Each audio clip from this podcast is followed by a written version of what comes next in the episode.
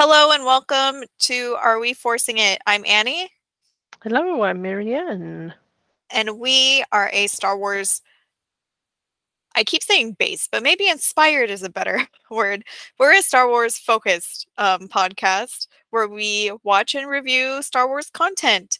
And currently, we are in the back half of our Bad Batch season one rewatch very exciting. Um, and actually, this week's episodes were my favorite. But before we get into them, there was some Star Wars news that dropped this week in the form of the second trailer for Andor. Yeah. And the trailer looks really good. Oh, I mean, even the teaser trailer we got at um, Star Wars Celebration looked phenomenal. So I'm so excited. And they already have multiple seasons of it planned yes. out, right? Yeah, second season's already planned out. That's incredible. Like they have a lot of faith in this project, which makes me excited. yeah, I was initially initially that's not a word. I was initially really skeptical because I felt like our first couple trailer or we only had one, I think, but our Boba Fett trailer was a lot more hyped than the season turned out to be, but also I think this already looks better and it already has a better premise. Mm-hmm. So I'm excited. But the big news that dropped with this trailer was that it will not be released August 31st any longer. And instead is going to be released September 23rd or 7th? First. 21st, okay. 21st. The 21st. Um, with three episodes, which has never happened in the history of Star Wars. Yes. They've not dropped three episodes at once before. So, yeah. And I've heard a lot of speculation about why they would move it. Um, and I've, but I've only heard good things. Like, I've only heard, oh, this is a good sign because. Um, I heard, so this is what I heard. I heard that, so I guess Disney's fiscal year starts in October obviously Disney is all about making money. Mm-hmm. So pushing they are anticipating they have from what I understand they have so much faith in Andor that they think it's going to bring in an influx of subscribers. So that's why they're pushing it as close to um, the new fiscal year as possible because it'll bring in an influx of um, subscribers. of subscribers and yeah. so while that seems very you know while that is seems very greedy on disney's part to us it almost sounds like it sounds like they have a lot of faith in the project. So you know like maybe the focus groups were happy with what they saw you know advanced screeners were really happy with it or whatever. And so the fact that they've done that and they've already greenlit a season two and have a season two planned out says something about it. So, and it's funny because like it, it's it hasn't even been the most anticipated show at all. Obi Wan was true, and yeah. there was not much that was talked about about um, Andor. Like we would get um, some behind the scenes stills every once in a while, but nobody was really talking about it. And so it's like, you know, it was kind of worrying. Some like why um, for me personally, I thought the hype surrounding Obi Wan was um, the hype because, like, you know, there was all this hype around Obi Wan. It paid off. That's what it was. The hype for Obi Wan okay. paid off, in my opinion. I thought it paid off. Um, because I thought Obi Wan Kenobi was fucking fantastic, yeah. and so um, and so uh, I kind of, but like also I kind of wonder if they saw what happened with Book of Boba Fett, and so they're just kind of like, let's kind of chill out a bit? I think that well, I remember Book of Boba Fett because it came out in December and they didn't drop a trailer for the longest time, which is actually not a great sign, like from what I've understood. But then also, I think that they might be taking a nod from Marvel because, or I'm sure the same. Well, I don't, I shouldn't say I'm sure, but I feel like Disney probably works their marketing in similar ways with all their franchises. But and juggling their studios and stuff. Um, because one of the big complaints about Marvel movie trailers is that that third trailer will usually have spoilers in it. Oh, so they yeah, and they'll be like they gave away too much, so fans already know what's happening. So that might be also what's happening. I had heard the same thing about the fiscal year, but I had heard that it actually starts in September. And so they were trying to start it after the fiscal year began. But October makes more sense. But D23 is actually the first or the it's the second weekend in September. So I think that they might also be holding off so that they have some extra stuff to do at D23. Mm-hmm, yes, I forgot about D23. And I think that well, Marvel basically took over San Diego Comic Con. So Yes. I think that, and we didn't get a ton of Star Wars stuff at San Diego Comic Con. So I think No, that well, because they most of it was introduced. Because well, most of it was um was At Star Wars at Star Wars Celebration. Celebration. Yeah, so Yeah. So there I no was kind of wondering if they of Star were Wars stuff.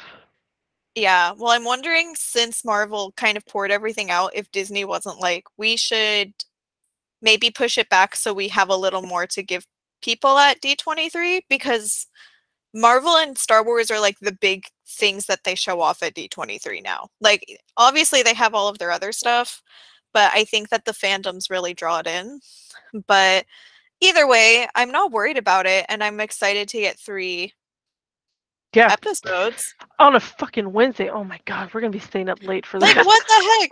Like, Yes, I'm excited. I'm very very excited.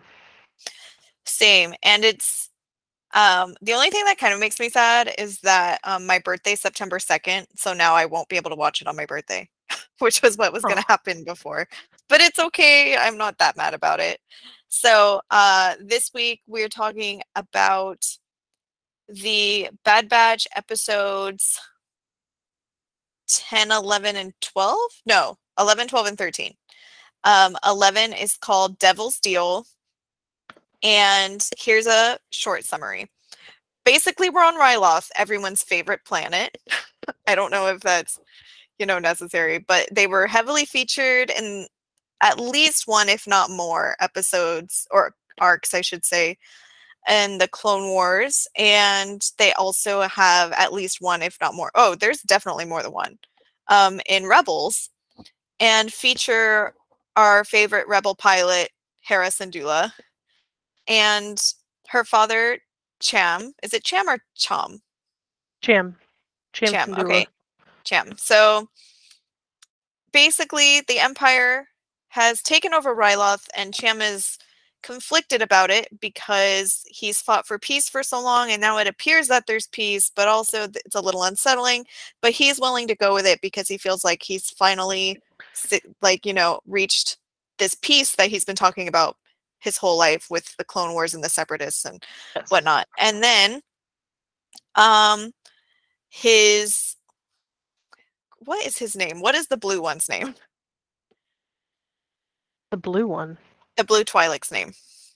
Um. Um oh, it's a fun name. friend. Dang it. Um. I know. It's like hold on. ugh. anyway, we know his name. But so basically uh the Imperials have taken over the planet. The Admiral See, I wrote down the Admiral's name. this is ridiculous. The Admiral's name is Rampart.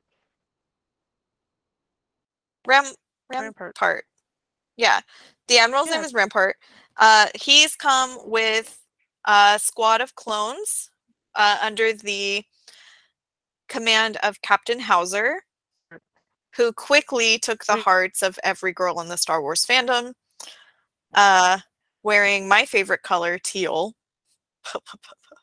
um, and Howzer is basically kind of with Cham, where he's like, you know, these I've been fighting to be with these people and to help these people, and now it's all been working out. So we, we just got to follow the orders of Admiral uh, Rampart here, and it'll all be fine.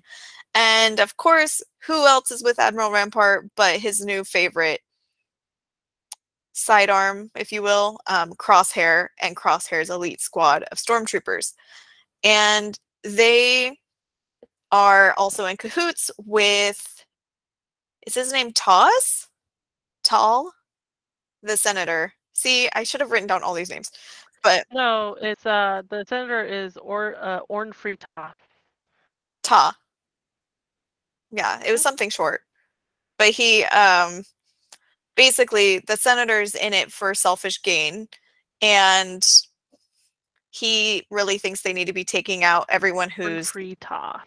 yes, everyone that's loyal to Syndulla. Um, Syndulla's trying his best to just stay out of it, keep the people chill. Uh, but the one issue is that his daughter Hera, who we all love from Rebels, she is a main cast member on Rebels, um, has several character development arcs, and we love her.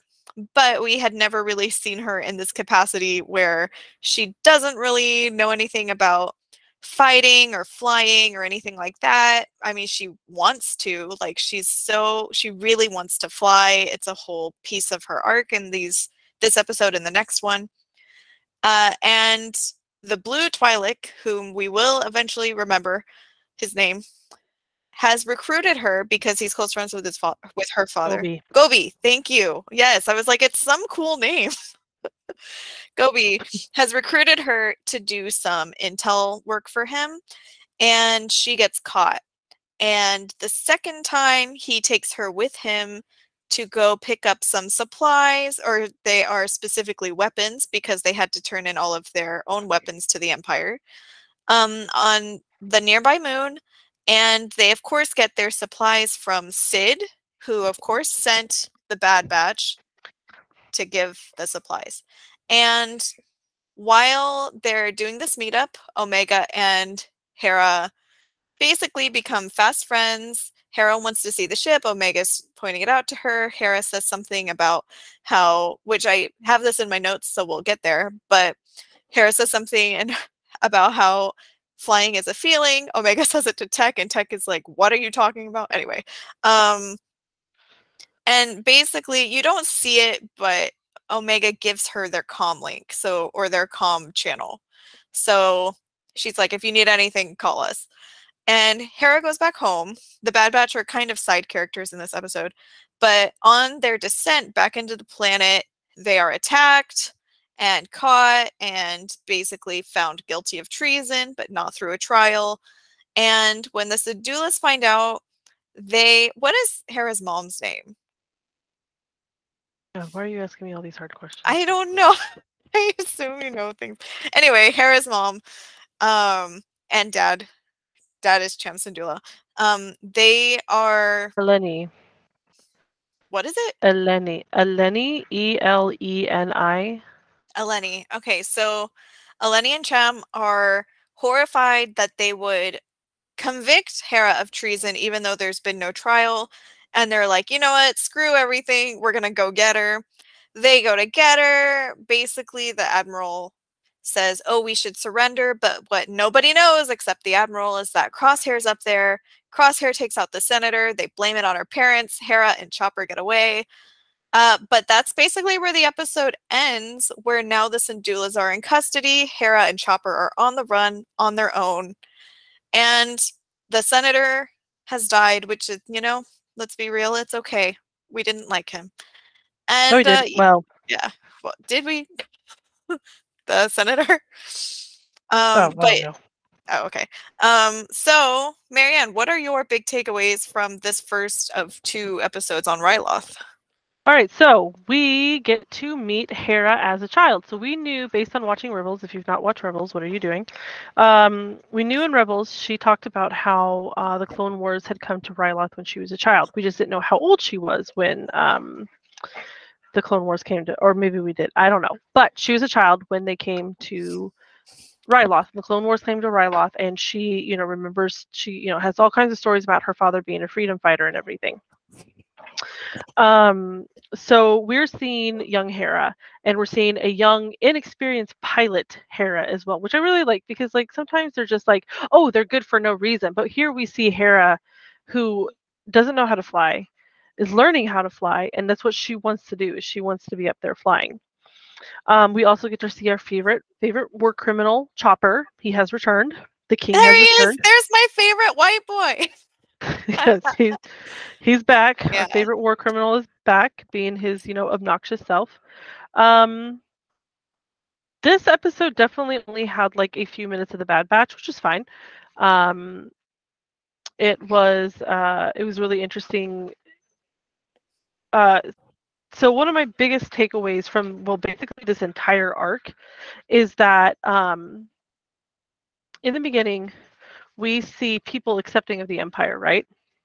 We see Mm-hmm. it from the clones we see it from when they're on pantora. So we see acceptance of the empire. We even kind of see it on Saleucami. i mean you know there's there's no there's no unrest or anything like that. You just see people accepting it for it is. Like when they were on pantora people were cheering as the clone troopers walked by because it's like woo the war is over right so then we get to Raxus, and that's when things change a little bit. Now, granted, Raxus was the um, central planet The for of the, the separatist separatists. government. Yeah. So it kind of makes sense that there was a military occupation because that's where the separatist leadership hung out.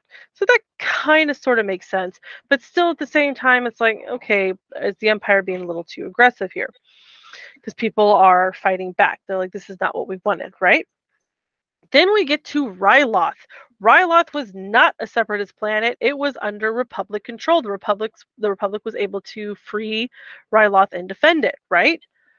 Why is there a military and pretty occupation? early in the Yes. war. Well, they even say that in the second episode where, you know, Hera calls for help, which we'll recap that in a second. But Hera calls for help, and the first thing that it was either Echo or Tech. One of them is like, interesting that there's a military operation. It's Right. not a separatist planet. Why is there, yeah, exactly. Why is there a military occupation? So we're starting to already see the fights against the Empire super early on because we're only, we're not even a year into past Order 66. You know, it's Yeah, eh, I don't think it's been. months.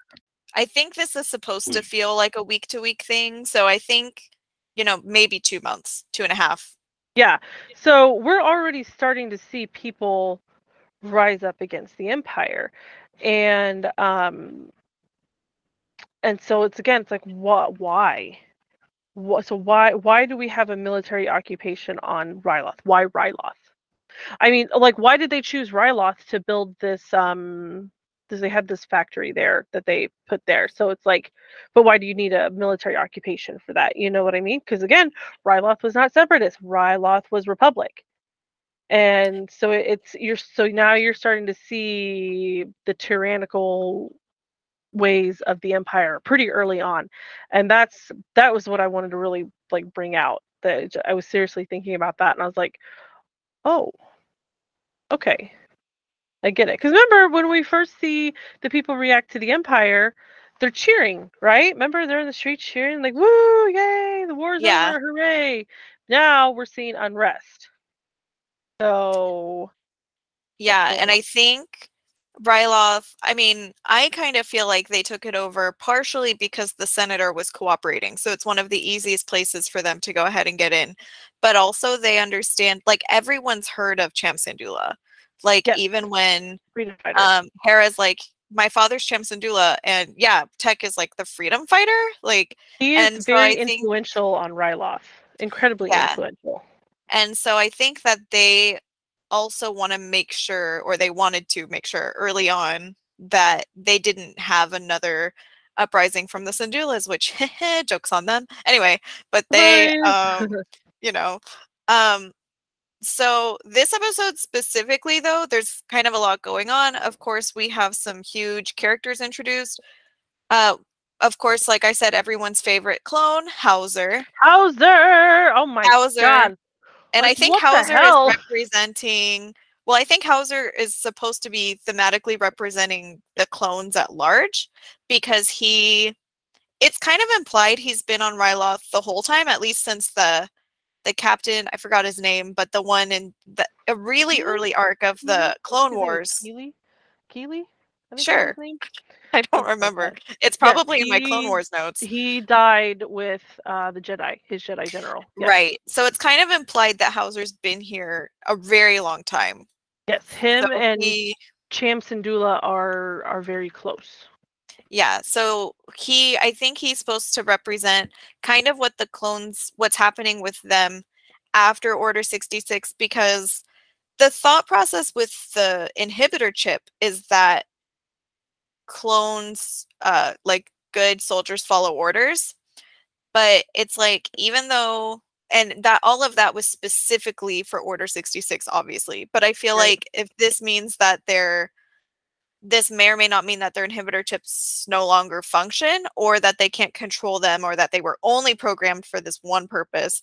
You know, like it's all Well, and people were speculating that there wasn't a Jedi on Ryloth. It wasn't a Jedi general. That it was because later on, Master Windu went in, but he left. So it like, cause I feel like sure, like they probably just left it. They left it to Cham Syndulla, and they left the Well, don't clones they with call Cham him- Syndulla. Yeah, don't they call him General Syndulla? Yeah, they call him general. So Yeah. I feel like we can imply here that the Jedi left the control of Ryloth to Cham Syndulla for the rest of the war. So there was no Jedi on Ryloth for the clones to um, turn against for uh, Howzer because. So, so was Howzer's clone even active? His chip even activated? Oh, You that's very mean? true. You know, I hadn't thought of that. Although Because he wasn't serving a Jedi. Right. Well, now I'm kind of. That's a great question. I've been well as if you guys have been listening, you know my theory is that uh, Crosshair's chip is long gone, and um, I think there's more evidence for that in this episode. Not this one, but in the next one. Uh, but we'll get there. And anyway, um, but yeah, Howzer, everyone loves him. I do you remember when this episode came out and all of us were like, if Howzer dies, we riot Oh, because it was yes. setting him up. It was setting him up to episode was, sacrifice yes. himself. The, the yeah, but we were was- just like, yes. oh my god. the next episode I was like die. Crosshair's gonna kill him. Oh my god! Like I was ready to like throw hands at Dave Filoni. but even well, and the other thing, both of these episodes were so suspenseful because even though Hera and Cham both have plot armor, which means that they, um, you already know they're gonna make it because they're in Rebels. But Right, you know I who's thought- not in I Rebels thought is she her was mom. gonna die. I literally thought that this was gonna be the Everyone arc that we, that we learned that how she died. I really thought that this is how we Everyone were gonna learn it. how she died. I saw And I was the like- TikToks, I saw the memes. I Everyone thought, was like- like knowing Hera's mom dies in the next episode, and she doesn't. But I and now we're like season two, I thought it was it's the coming first for everybody. episode. I thought it was the first episode she was gonna die when they were um when they had attacked the convoy. I Uh-huh. literally thought that's when she was gonna die. When she sent Hera off, I was like immediately thinking of Rogue One when um they when Jyn watched her mother die. Like I was that's my thought. I thought Elena Syndulla was gonna die in that first episode. It was man so suspenseful because you're just waiting for either her or Howzer or both to die. Thankfully, no one dies, which I think is part of what's great about these episodes. But it was so man, freaking Dave Filoni just messing with us. So my next note is Cham tells Hera he has this nice little talk with her where he's like, because she she's telling him like, um, Uncle, crap, Gobi. what's his name? Gobi. She's like, Uncle Gobi says things are getting worse, that there's not peace. And he's like, I think that we've just been living with war too long, where it's like the only thing a lot of people know, including you. And he was like, I don't want you to grow up fighting as long and hard as I did. And I was like, bad news. Right, and they also were giving up their weapons. I forgot that they were giving up their weapons, and that's why Gobi went and Yeah. met the Bad Batch was for weapons because they were giving up their weapons, which is another sign of well fascism. yeah. But it was so. I was like, well, I've got bad news for Cham Syndulla. I know that you she you taught her well, buddy. you taught her well. I mean, thankfully, it seems like after um, the Battle of Endor, there wasn't a ton of fighting left, but there's always fighting. Star Wars, Yeah. the galaxy's always at war, you guys. That's the whole point, really. Until the Um, last Skywalker dies, I think I, I think there will always be war. Oh I yeah. blame for real. For this. Um, another note I have is when the Bad Batch ship shows up, I was like, I feel like it's bigger on the inside. Like, I know. you know, I know it's a cartoon, but like on the outside, it doesn't seem like it's a huge ship. But every time we see it from the inside, it feels a lot bigger, which is not that interesting. It's just something I wrote down. Um, another thing is notice how Omega came with them to deliver the guns, but she's kind of just chilling on the ship. Yes. even though all four of the brothers go out she has to stay on the ship. But remember in the last episode, she won. She supposedly won her um, one against yeah, and Dejarik against, against um, Hunter. Yeah, Hunter, yeah, and uh, that means she gets to go on every mission now. But I guess it doesn't mean that she gets to leave the ship. yes, exactly. So, you know, but that being said, this is the start of the Hera Omega team up that we didn't know we needed. Yes but it was great. I loved it. And I actually had written down at one point like hair or Omega's first friend, but I forgot in the second episode she actually met with Cut's children, which I think should count as her friends. Also. Yeah. But this is like her first real like this is like her bestie now. Hera's like yes. her bestie, which is really sweet because Hera's like a year or two older than her. It's I don't think she's supposed to be older than maybe 15 or 16 because she's still so short. But like she seems to be obviously older than Omega. And at, it was weird because at the end of the arc, she kneels to talk to Omega, but in, they are not that different in height though. She is. I think maybe. The, she, well, I um think she was on the ramp. She is on the why. ramp. Yeah, she is on the ramp. Um, the last note I had for this episode specifically was that the cinematography seems noticeably better in these episodes, but I think it's because you know, cinema cinematography, just like everything else, uh, the camera work tells helps tell the story, and I think a lot of times in animation, they I should say they take extra care about this in animation because they animate from every angle and not just no, they animate from certain angles rather than shooting in like a hundred angles and then editing it. You know what I mean? Right. But there was a shot right at the end when they it's I it's not um it's before they capture um Cham and Elena Elena Eleni. Like yeah. this is terrible. I was so worried they were going to kill her and I don't remember her name. But Cham and his wife um, but the shot is like just of Cham and it just feels very cinematic. Like it just feels yeah. like you can see the look on his face, like you feel his conflict. And I was like, man, someone really went out of their way to like make this episode look really good. but I mean, I'm sure it was their job, but just compared to some of the shots of like Sid, for instance, like I feel like they're just kind of like there but I felt like every shot with the Syndullas in it was very purposeful. So all of this leads into the second episode of the arc, which basically Hera doesn't know. Okay, also I might get some of this wrong, so feel free to correct me because even as I was watching it, I was like, wow, there's a lot going on in this episode. it gets really chaotic. Um, long story short, I should say, Hera c- contacts the Batch uh, and she's like, "Hey, I need help. They've got my parents." And they're like, uh, "We're not going to go help them. That seems ridiculous and not very smart." And Omega talks them into it because, of course, she does. And right. they go back, and Hera's even like, "I'm going to pay you. I'll pay you double. Like, I'll. I'm gonna. You know, I just need help." And they're really hesitant, but Hunter's like, you know, I guess we'll scope it out and see how it goes. But they that's when they realize it's like a full scale military operation. Also, Crosshair's there. That's heat they don't want. Yes. After the probe droid sees them, they're like, well, we got to bail or figure it out real quick because they know we're here.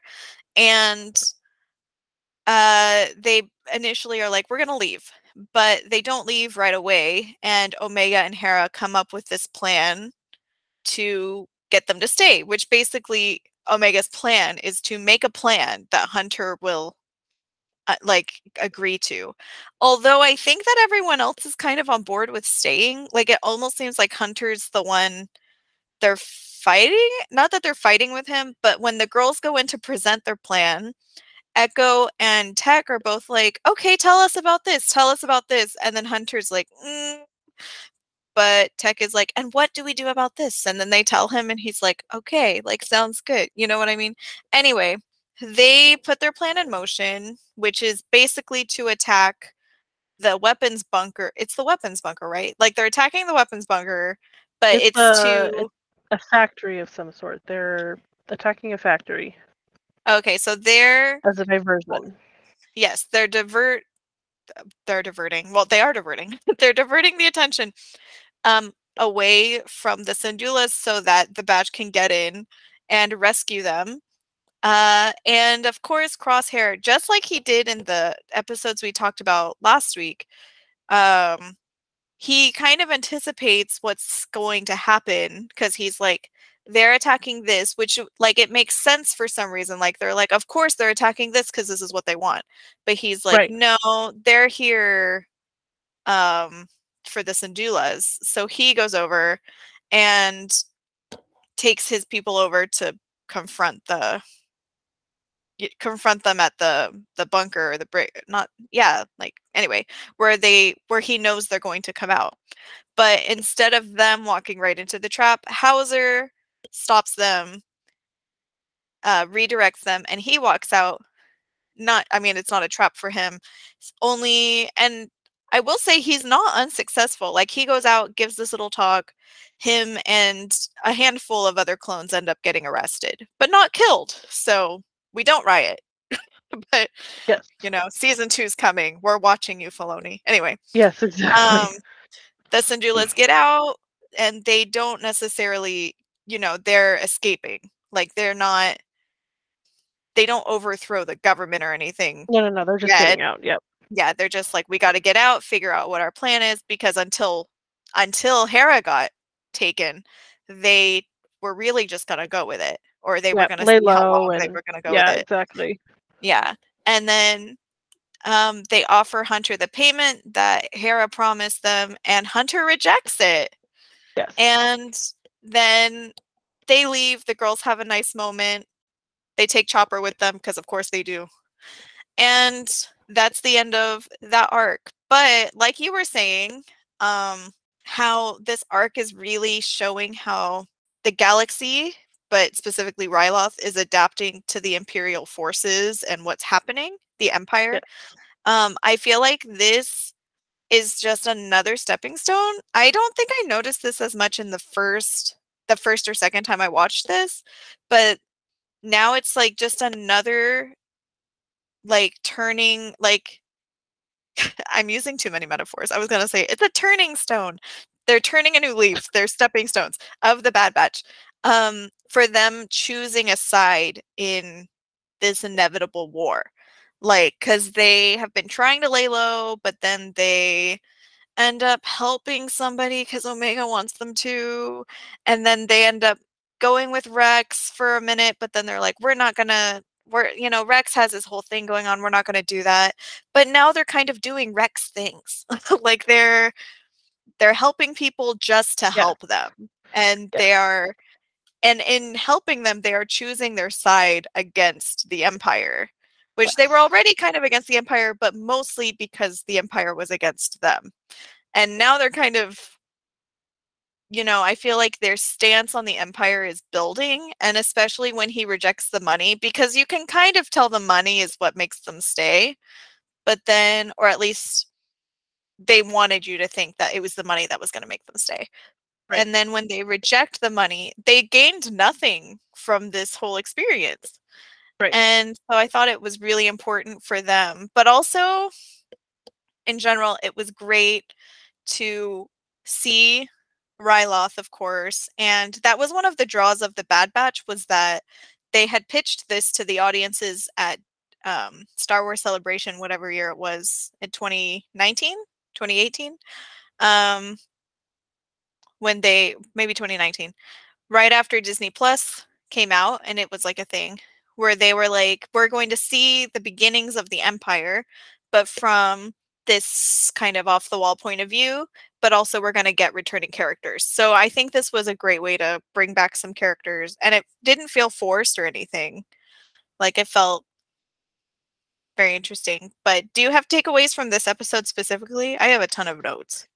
Uh, so this episode, one of my bigger takeaways was um, Hera says to um, Omega, why do you defend them? And she says, because they're my brothers. And this is the first time that Omega um, acknowledges that these are her brothers.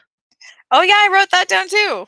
You know, this is so this is Yeah. like we're we're starting to see we're starting to see the relationship between Omega and her brothers flourish. Yeah. You know, and the way because she until now interacts she with calls them her friends. But yes, now they're her brothers. exactly. Now they're her brothers, and that's really important um, to remember when we get into like the next couple of um, episodes. But um, that was like my biggest thing. Uh, another, Hera got to fly for the first time. And Oh I God. loved it when she was like, "This is I So think I'm getting the hang of this." And Tech is like, "Yes, if you mean by confusing, if by meaning you're flying is dangerous, uh, is as dangerous and confusing for them as it is for us, you're right." also, also so- though, speaking of Tech though, that man, the way he can handle that ship is just Dude, one of the things I wrote down was, Woo! is this Fast and Furious driving? Oh my god, it's so hot the way he handles. I'm just like, oh my lord, the way you fly. Woo! What is it about like shifting the gear and slamming the brakes and moving like I know. I don't understand. back hollering. like it is just, it is fantastic. I love it so much. Oh my and gosh. uh, I also do. But uh so you know, another thing that I really thought was cool was the plan that Omega and Hera came up with and that it was enough to um oh hold on. Uh, oh, excuse me, sorry. Um it was enough to convince um Hunter. Hunter. to me Yeah, that yeah. shows that we also are seeing more of um omega's strategic mind because we we see how she she is with the Jarek. she's really good at the Jarek, which is a strategy game. And now here she is in real life putting that strategy to use. And so we're starting to see like how really smart she really is. She's a very smart girl. Also, I had um I touched on this in the recap, but I haven't written down that she knows that that's what it's going to take to get Hunter to stay. Like Yes. she's not going to plead with them anymore. There I mean, I to be a guess she tried that.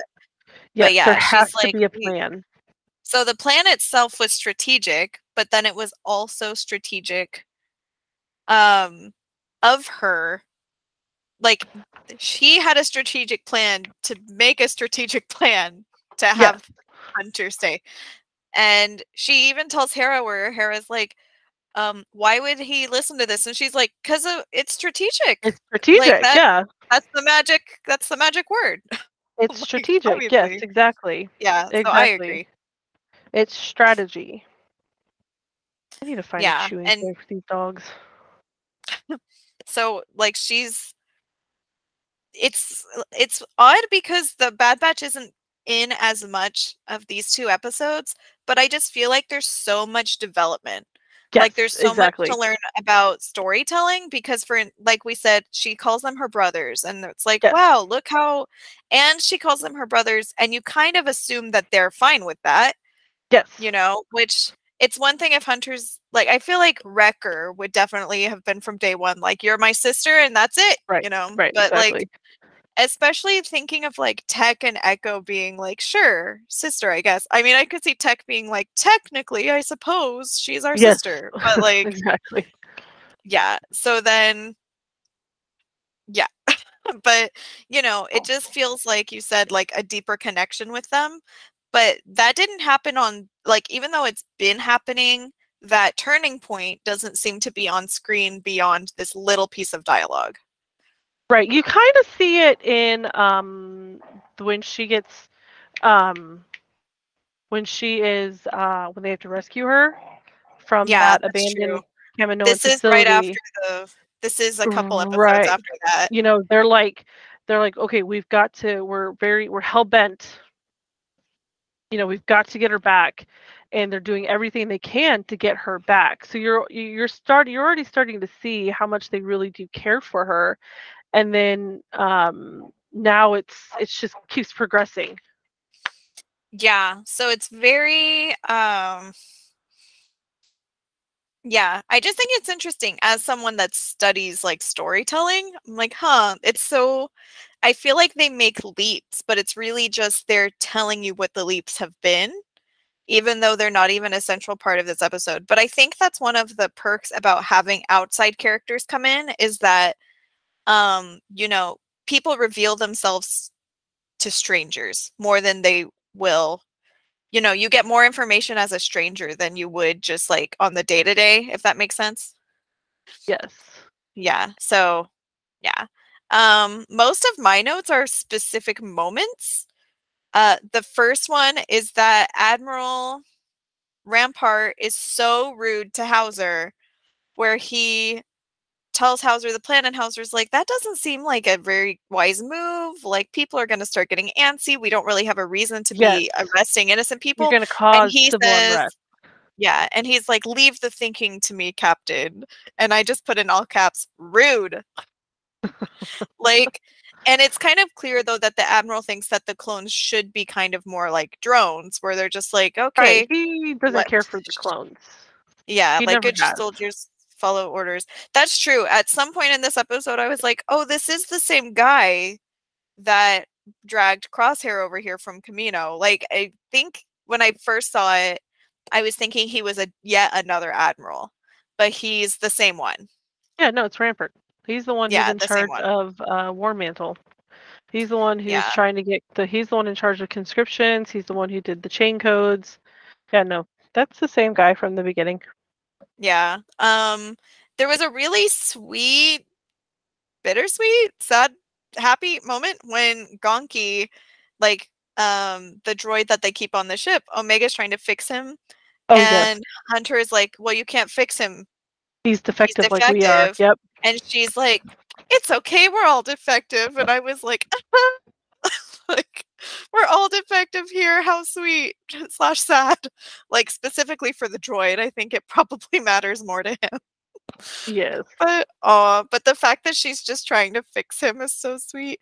Um the next one I have is when they get the the call from Hera and Tech is like, children often overreact. And Omega's like, no, we don't. Yes. we have to help her. Um my next note is oh it was the one where I was saying about the Bad Batch finding their place and choosing sides and stuff like that.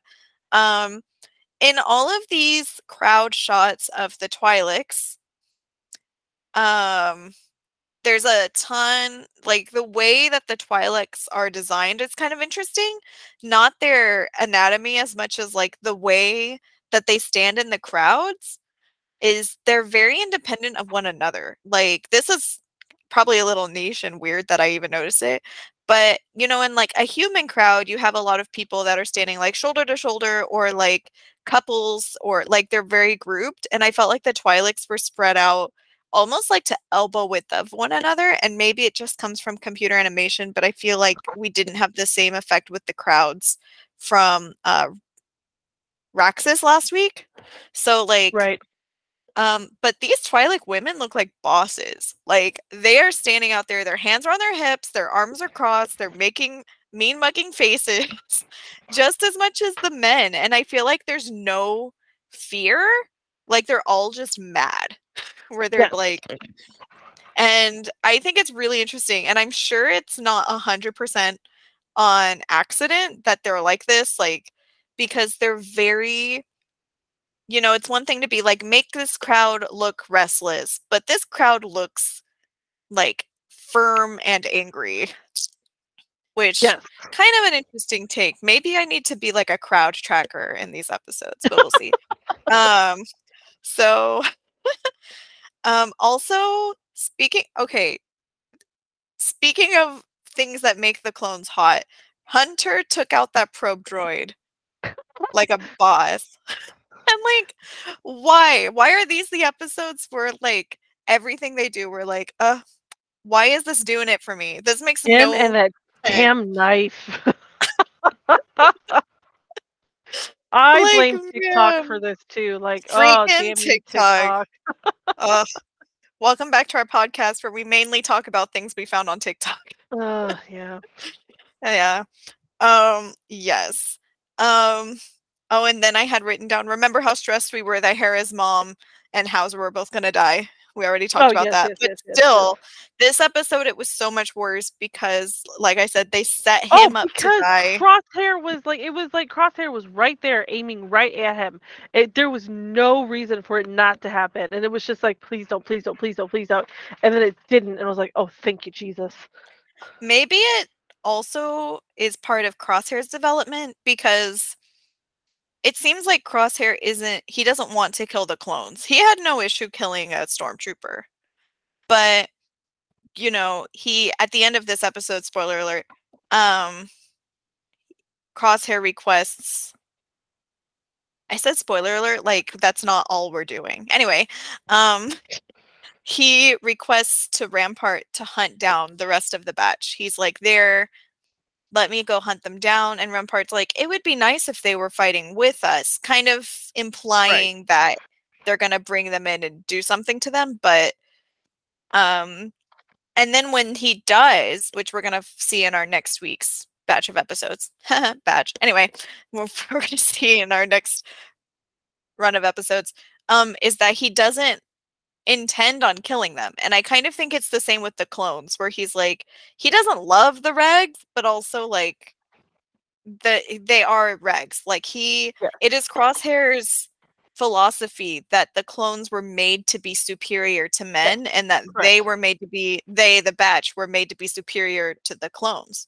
Right. so exactly. he's so he doesn't kill them, which is interesting. I just thought of that since you had said that. But it really did feel like someone was gonna die, and then no one died. but someone sure was going to. That week between when um Devil's Deal and Rescue on Ryloth, which I don't remember if I said that that was the title of this episode, but that's what it is. The week between um TikTok was blowing up because everyone was like Howzer dies, we riot. Hera's mom, she gonna die. We all know because she's not in Rebels. She hasn't Right. died yet, but like I said, two's implied in coming. Rebels that she was dead. So it was even said in Rebels she was dead, right? Yeah, I think that it's like she's dead. Yeah. like she was dead already. So yes, I had um I want to know where these admirals come from. Like I understand, I know um Tarkin is seen in several episodes of the Clone Wars. And there's several other admirals that are not clones in the Clone Wars also. But I just want to know were all of these imperial officers part of the Oh, Republic I. I have I have an answer for that. So um, the reason why there are non-clone hold on one second. The reason why that like you know there's Admiral Yularen and there's Tarkin and now there's Rampart is because planets most planets in the Republic have their own planetary defense systems. So they came from uh, navies or militaries from their own planets, and they came together to um, fight with for the Republic in the Clone Wars. So that's where they all came from. Oh, That's that's why they're not interesting. That's kind yeah. of what I was thinking. Because I was also like thinking about how in Obi-Wan, I know in Obi-Wan it's 10 years later, so it's not as um it it makes more sense, I should say. But Right. I just feel like there's suddenly a lot of non-clone people and there were like I said, they were obviously there in the Clone Wars, but you just didn't see them that much, probably because you were focusing a ton on the Jedi. But then I was like, where did these people come from? And obviously they're loyal to Palpatine, but then it's like uh, Tarkin obviously always a sleaze, but then this guy also seems very sleazy, and I'm like, does he just have like a recruitment club or No, yeah, I'm no, these are they are all I'm sure he were probably just met with on them and like yeah, scouted out like which No, one of these guys is is gonna do best for me. Rampart is definitely has um he is a very ambitious person. So he is trying to get in you know he's trying to get the cream of the crop. Like you just listen to him the way he talks at the beginning of um the Bad Batch. You know, he's like, "Is this the enhanced clone I heard about?" And and Project War Mantle is on schedule. Shed, I hate I hate that schedule, run schedule, and um and he is doing everything that he can to get on top. So he's a very ambitious person. This is this is how he is. That and does seem to be way. the Imperial type. Especially in Rebels. I feel like all of the Imperials are like, I'm here to get to the head of the company. And I may or may Right. not be killed by an Inquisitor because I was too ambitious. So in Catalyst, which is the prequel to Rogue One, the book that's prequel to Rogue One, um, Tarkin eventually becomes adjutant general, adjutant general, um, after he's rescued from the Citadel. So he um, way up quite quickly. But he's also excuse me. Oh gosh. Uh, he also Bless talks you. about how he's found excuse thank you he's found favor like in the clone wars he already had found favor with palpatine so he's always been in palpatine's good graces I kind of assume that Palpatine I guess I kind of just said this, but I kind of assume that he was keeping an eye out for people that could be useful yes that's during the Clone Wars. Yeah. Seems like a way he would do that. Um, my next note was that Omega knows exactly how to convince Hunter. We already talked about that. Um, also, Chopper is the real hero of any episode he's in. i know he's so like funny him. I was like, dude, did that stormtrooper straight up see him when he jumped into line with the other droids? i know He looked right at him and was like, "Oh, okay, that seems like- normal dude." Well, then I was like, maybe I'm just not, you know, whatever. But he legit looked right at him, not being in line. yeah, Anyway. normal Um, I loved how. Oh, and then of course, as soon as Chopper was like, "Oh, she's flying the the shuttle," he like just took out the stormtroopers and then Yeah. just hopped on the on the shuttle. like, no big like, deal it was fine just leaving whatever um when or Hera's the, they completely sabotaged the uh the the weapons factory omega i'm registering a bunch of explosions. Oh, that was us. The weapons the weapons are down. Oh, You yeah, she was- now. and she was like super excited where she's like i know it's us. Yes. And he's like oh, okay. But then um i have here where hera's mom is like hera is she safe? And then it's like hera like immediately cut the to hang of this, flying yes. the shuttle by herself Yes. I think I'm getting The the, hang of time- this. it's like not only is hera safe she's finally becoming who she was meant to be Yes, exactly. um, in a very dangerous way. Um, Howzer, of course, was the clone we all loved, but also the factor Crosshair didn't consider. And I think that factors that Crosshair doesn't consider have to become a thing because he's considering everything. Like, legit, if Howzer hadn't been there, they would have walked right into uh, Crosshair's trap. Yes. And, correct. well, not really a trap as much as he had figured them out. But Howzer was like, don't do it.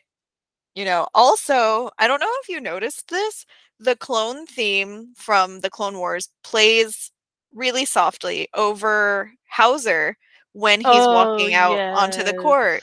Yes, and he does his speech. Yes. Yeah, which I mean, when you are a first appearance clone, you're not going to get your own theme. I don't think Rex has a theme. I think it's also the clone theme. Yeah. As far as music goes? Yeah. Yeah. But I think I also think that's why because music once again very intentional use of storytelling. Um I think that's why Howzer really represents the clones. Also why my theory is that Rex is trying to gather clones and figure out what's happening with the clones. Well, so people, so people were mad with the way a lot of some people were kind of mad with the way that the Bad Batch ended, um, because I don't in Legends there was a clone uprising, um, and so Right. after after Order sixty six there was a clone uprising, so it is incredibly possible that Rex could be planning this clone uprising like you said, he's he might be gathering clones like Gregor. Um, maybe you know I'm gonna keep an open. I'm gonna keep a happy mind and hope that Rex is recruiting Cody in season two, and Wolf. I'm kind of hoping we get. Wolf I was Wolf gonna say. You know who we need to look out for is Wolf because he's Yes. in in Rebels. Rebels. Yes, Rex exactly. and Gregor and Wolf have all retired and they're just out living their life. Right. Exactly. Not exactly their best life, but they're all living it. Right. And so Um, it it makes sense that right now Rex is trying to gather enough clones to cause a clone uprising. Yeah. Um uh I also have the note that says Hunter rejects the payment, but we already talked about that. I think that Tech really likes the Twi'leks because or maybe Hera. Maybe he's just like cuz he taught her how to scramble the ship code and you know, there was all of that nice dialogue where he was like, "Yes, you're confusing them just as much as you're confusing us." And then also when he's like they're like, "We got it." He, and he's like, "That's adequate. Thank you." You know. But yes. when that, they uh, when they turn to leave and Omega is the one that like waves goodbye, but Tech is the last one that turns away. And he he's getting looks just a second longer, right? Tech's about to become like kid friendly. like. Tech's he's like, you know, little humans not so bad. smaller smaller species not the worst. like it's okay. Yes. Um used to it. which is really nice since he's the one that said um that kids overreact like he was almost like right. oh, this is nice which is interesting tech i know a lot of people complain that tech doesn't get character development but i think that it's just really subtle Yes, I agree. uh and then of course definitely crosshair got got a change. permission yeah crosshair got permission to hunt them down which we don't you know we're gonna learn more about that next week but crosshair's music though did you notice this? I was into the music this week. Crosshair's music is so cool and i'm a little mad about it. Like crosshair gets a really cool theme and no one obviously the batch gets a cool theme but it's just it's very electronic like it's brassy electronic almost. Do you know what i'm saying? You might have to I listen to do, it. but I yeah, I'm gonna have to listen to it. I don't know yeah what you're it's about. it's almost like fog horny i'm making it so much worse actually. I just used the word horny. It's not okay. Uh, but anyway uh, if you just watched the last part where he's like permission to hunt them down the music in that scene i'm like dude it obviously is very effective but i'm just mad that crosshair alone gets a theme. But maybe that means he's gonna die. Like anyway Oh, you know overthinking everything. Yes. Okay, so that was the Ryloth arc, but we do have one more episode, which we have considerably less notes about, but actually was way more happening than I remember it being. Um, and that episode is called Infested. So basically, the batch gets back from Ryloth, and they've been gone a little longer than they were supposed to be because they, of course, had to go back and do the whole plan thing. And so they get back, and there's a ton of people in Cid's parlor. And they're like, what's happening here? And they go in, and someone else, I didn't write down their name, um, is, and he's a character from Rebels, isn't he? Or is it the original trilogy he's in? I think it's Rebels. Uh, Rebels. yeah um he he's taken over her parlor uh basically acquired some spice for the Pykes and again you can correct me if i get any of this wrong because once again there was a lot Roland happening Durand is his name. durand that's right um he's got uh ruby the space pet i don't really know armadillo slug looking thing um that Omega had befriended on one of their earlier missions. And then uh, basically he's taken over. Cid ends up recruiting the batch to help her get her parlor back. And they're just like, you know, if we get rid of the spice, it everything everything works out. And Cid initially is like, let's hang on to it. Um but then of course it doesn't work out. But the thing is that she has all these secret, or she has a secret system under the parlor uh, that goes to the outside, but it's a little infested with giant bug creatures uh, that come out at night, but also are very sensitive to noise. So if you wake them up, you're done for. And so initially, the first half of the episode, or the first two thirds of the episode, they put this plan into action where they sneak under the city, come up into her trapdoor. There's a bit of a diversion to keep Durand out of the office.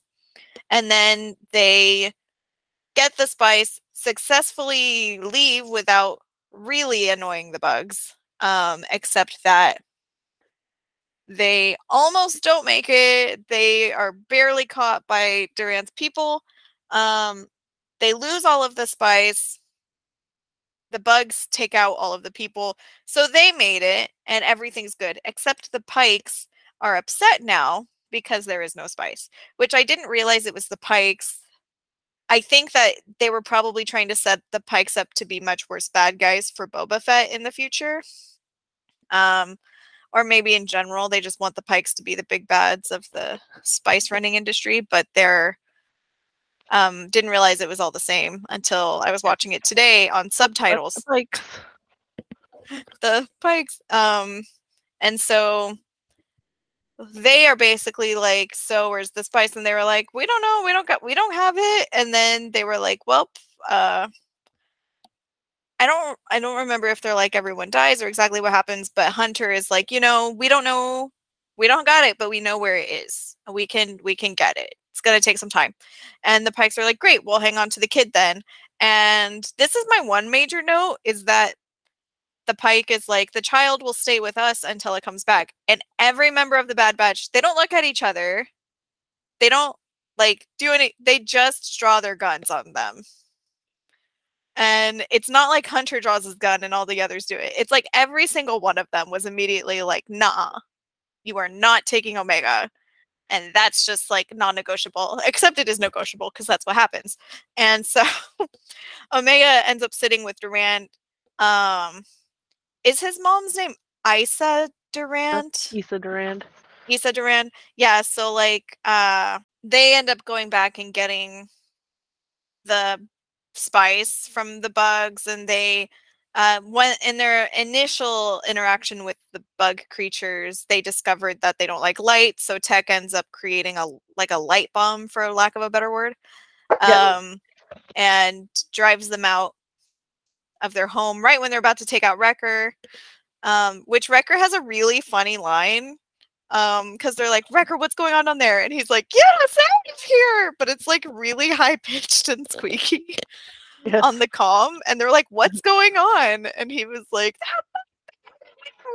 like okay so anyway um they come back they give the Pykes the spice everything's good. Oh except they cut off uh Durand's horn which as he says is a small price to pay for what he did because he definitely thought they were going to kill him uh, but Omega talks them out of killing him, although it was mostly Cid because she was like, you know, if you kill him, your his mom is gonna like fight you. like it's gonna it's a bad move. And they were like, I guess it's a bad move. And so anyway, it's all semi-resolved and like the only thing that I didn't really understand was because Hunter is like, why did you stand up for him? And I feel like Omega should have said something else. I don't know what she would have said, but she was like, I don't know, the the dog liked him. Or I mean, it's not a dog, but like the space pet likes him, and uh, that should count, right? I'm like, I don't think so, Omega. like, I don't think that's how you should be judging people's characters. Um, but I feel like if she had said something like, "We all make mistakes sometimes," or something like that, it might have been a little nicer than just, I don't know, the dog likes it. like I said, I don't have a ton of notes for this one. I know you said you don't have a ton to say. The overarching thing I think is that it's like Cid is becoming a more solidified part of their lives. Like, because before it was like a strictly business relationship, but this is something they're doing for Cid. Even though they say, like, you're going to owe us so much, but it's not about money. Like, it's really just because they kind of owe a lot to Cid. And she's like their friend now. Yes. Yeah. And then, oh, the other thing I wrote down is that Cid has nicknames for the Bad Batch, Yes. but all of the Bad Batch's names are nicknames. Like the Bad Batch, they don't have real names. Like they have clone names. So yeah, they're like all yeah, exactly. you know, Wrecker is his nickname because he wrecks things. And then she calls him Muscles. And I'm like, dude, are we just like she should call them the synonyms or something. Like because you know, she calls Hunter dark and broody and she calls Tech goggles, but it's like their names are already nicknames. Like how many layers of nicknames can we give them? Is what I kind of want to know. Also, we never hear their numbers. I don't know if we, well, maybe we did when they were first introduced in season seven, but it just occurred to me when I was watching it. I was like, do we ever hear their clone numbers? Because they all have numbers. We only hear crosshairs once because Right. of uh, AZ, and I remember uh, AZ said the number, and um, well, I think he no, I think we even heard. I think um, they Echoes refer too. to it. We've Yeah, heard well, echoes, Echoes and crosshairs, yeah, and then we heard Yeah. crosshairs because AZ said it, and then uh, Wrecker said crosshairs here. So that was it. That's in like the next. Well, I think they also um the Imperials use crosshairs a couple of times when they're like CT whatever whatever whatever uh procedure has been successful and stuff like that. Yes, but so they don't ever crosshairs we've heard a few times. Yeah, But maybe they introduced them because in the Clone Wars they did it a lot where they introduced the clones by their numbers and then their names. So I'm wondering if you know, you know, we could probably do that um one week where because Andor, of course, we originally were gonna do these take a week off and then watch Andor. Um, and now we're trying to fill in the weeks since it's been delayed. But one of the weeks we could actually go over that season seven Clone Wars arc with the Bad Batch. Thanks. So we could find that out. Anyway, um well that was basically all of my thoughts, except that it felt very Geonosis because of the bugs. Mhm. So do you have any thoughts slash takeaways from Oh, this not episode? really. Not really. it's one of it's not my favorite episode. I think I don't I say this about a lot of characters, but Cid isn't my favorite. Like Cid's cool, but I think I'm just not super like interested in what's happening. I think this was only interesting because there was so much more connection between them and Cid. Like Cid to me mostly feels like a plot device. So it was nice that she wasn't as much of one in this episode. but anyway, uh next week we're going to be I don't know why my voice just just now. Goodbye. Um next week we're going to be talking about Oh, see, this is why I pulled it up on my screen so I wouldn't have awkward pauses when I'm trying to figure out what they're called. War Mantle. Um which is the episode with Gregor and then also the two-part finale Kamino Lost. Isn't it called Kamino Lost? This just says finale on Google, but I'm pretty sure it's called Kamino Lost part 1 and 2. Um yeah, so I guess that's it for this week. Man, Ryloth is one of my favorite arcs in the Bad Batch though, and definitely had a lot of thoughts. Had a lot going on. They needed this down week with this whatever's happening with Cid. Yes. No, it's a good arc. They're good arcs. The next three episodes are going to be intense. Yeah, we might have an hour long podcast. Last week's was 40 minutes. So this one I already this one's already over that, I'm sure. All right. Yeah. Well, until next time, I'm Annie, I'm Marianne. and join us to see whether or not we're forcing it. Bye. Bye.